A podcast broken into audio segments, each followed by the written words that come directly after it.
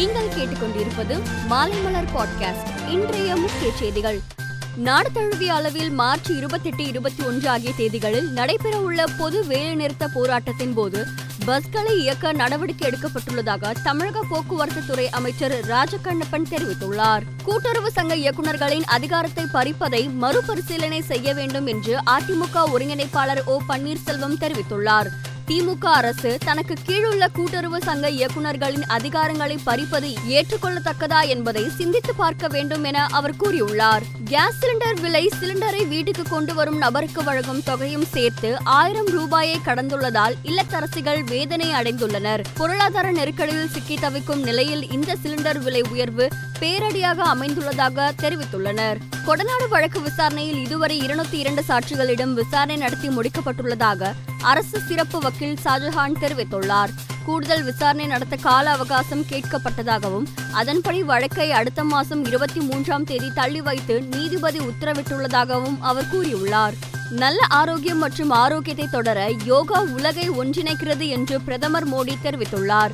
பாரம்பரிய மருத்துவத்திற்கான உலகளாவிய மையத்தை நிறுவுவதற்காக உலக சுகாதார நிறுவனத்துடன் ஆயுஷ் அமைச்சகம் ஒப்பந்தத்தில் கையெழுத்திட்டதில் இந்தியா பெருமை கொள்வதாகவும் அவர் குறிப்பிட்டுள்ளார்.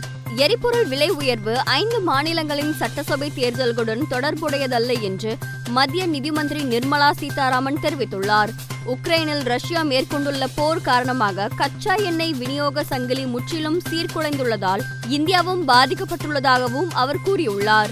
ரஷ்யா உக்ரைன் இடையே போர் முடிவுக்கு வந்து சமாதானம் நிலவுவதற்காக போப் ஆண்டவர் சிறப்பு பிரார்த்தனை நடத்தினார். வாடிகனில் உள்ள செயிண்ட் பீட்டர்ஸ் தேவாலயத்தில் நடைபெற்ற சிறப்பு பிரார்த்தனையில் பொதுமக்கள் மூன்றாயிரத்தி ஐநூறு பேர் கலந்து கொண்டனர்.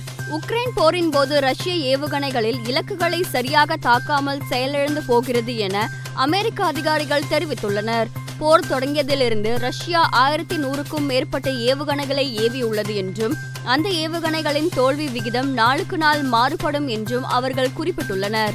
மகளிர் உலகக்கோப்பை கிரிக்கெட் தொடரில் இன்று நடந்த ஆட்டத்தில் நியூசிலாந்து அணி எழுபத்தி ஒரு ரன்கள் வித்தியாசத்தில் வெற்றி பெற்றது. இந்த போட்டியில் முதலில் ஆடிய நியூசிலாந்து அணி இருநூத்தி அறுபத்தி ஐந்து ரன் குவித்தது.